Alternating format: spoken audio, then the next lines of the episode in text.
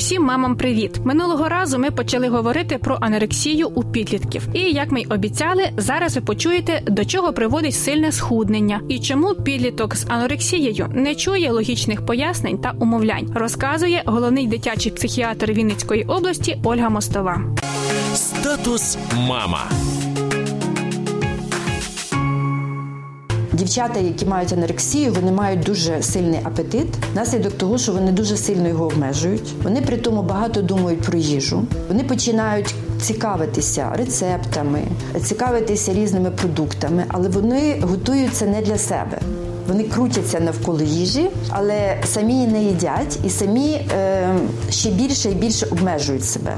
Ті дівчата, які внаслідок ще додаткових комплексів досягають е, дуже сильного контроля над апетитом і дуже сильно худнуть, у них через деякий час починає порушуватися продукція вироблення речовин для дії головного мозку, які створюють думки, наприклад, дофамін, які створюють емоційний стан, наприклад, серотонін. Ці е, речовини починають вироблятися все менше і менше.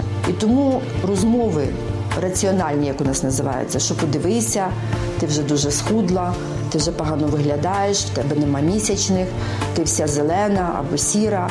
Так, весь час кутаєшся, ці дівчата починають дуже мерзнути. Це все не діє, тому що думки перестають працювати.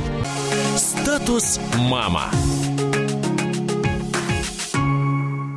На фоні різкого схуднення з'являються інші тривожні симптоми: випадає волосся, псуються зуби, страждають нирки і серце, порушується склад крові, виникає гормональний збій та порушується засвоєння глюкози тканинами. Є деякі речі, які е, незворотні. Наприклад, якщо під час анорексії розвивається остеопороз. Тобто вимивається кальцій з кісток, він потім може не поновитися, і це може давати таку деформацію тіла, що ця дівчина як вся перезігнута, як згорблена. На цьому етапі, як правило, е, починають звертатися до лікарів. Причому звертаються не до психологів, не до психіатрів, а звертаються до педіатрів, до сімейних лікарів, звертаються до ендокринологів, звертаються до гастроентерологів. Е, У нас були випадки, коли, наприклад, е, такі дівчата подали поле діяльності хірургів, тому що дуже часто вони так сильно хочуть їсти, що все одно їдять і викликають блювоту. Це вважається один з найважчих варіантів анорексії, коли дівчина їсть, вона може їсти так, щоб всі бачили, що вона їсть, щоб дорослі не е, безпокоїлися, і викликає тервоту, блювоту. Цей рефлекс е, стає дуже швидким і дуже псує стравохід. Статус мама.